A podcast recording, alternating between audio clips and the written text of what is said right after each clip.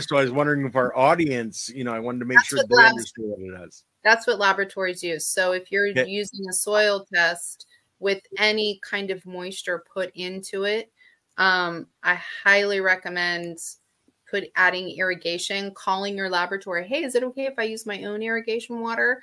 Um, if they don't specifically say that on their protocol. Interesting. Yeah. So, um, Jenny, when I got the test results back from Chris, there was a page that didn't have a name on top of it. It just had a spreadsheet. So it was an Excel Excel spreadsheet, and when I printed it, it came out in five or six pages. Was that your test result? No, we don't. I mean, we we provide um, we provide data in in Excel spreadsheets, absolutely upon request. But all of our reports are in templates, Got you. and Gotcha. he So- couldn't give you the Excel spreadsheet. But the, I mean, it's it's hard to read that way. Oh, it's horrible. It's like I, I mean we we provided people with large amounts of data that's all they want but if you're just looking at looking at side by side a few samples i highly suggest keeping it in the template unless you're doing something like graphing it a whole season long or something Yeah, so I don't know whether again, I'll have to talk to Chris to find out if that was your report or someone else's because I got a couple of reports from New Age. I got another report from I think it was Rock Rock Soil um, that did leaf tissue, um, and then I got this this Excel spreadsheet, uh, three different ones over three months, and but no title, so I don't know who did the test.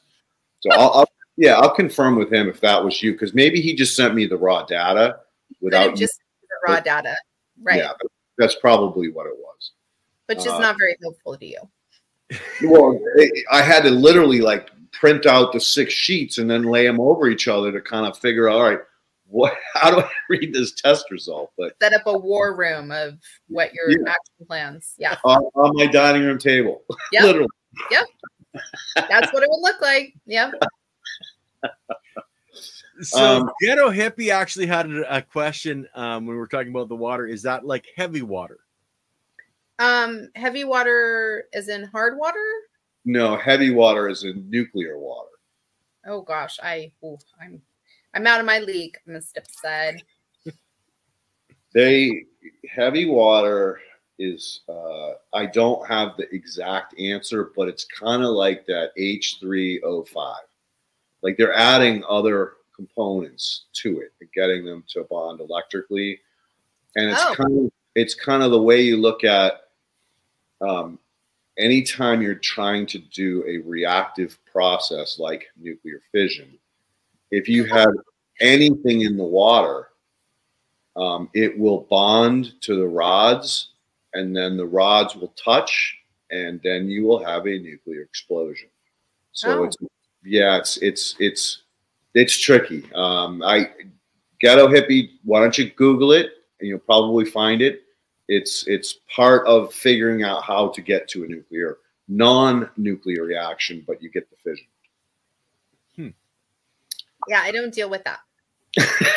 That was like zing over my head too.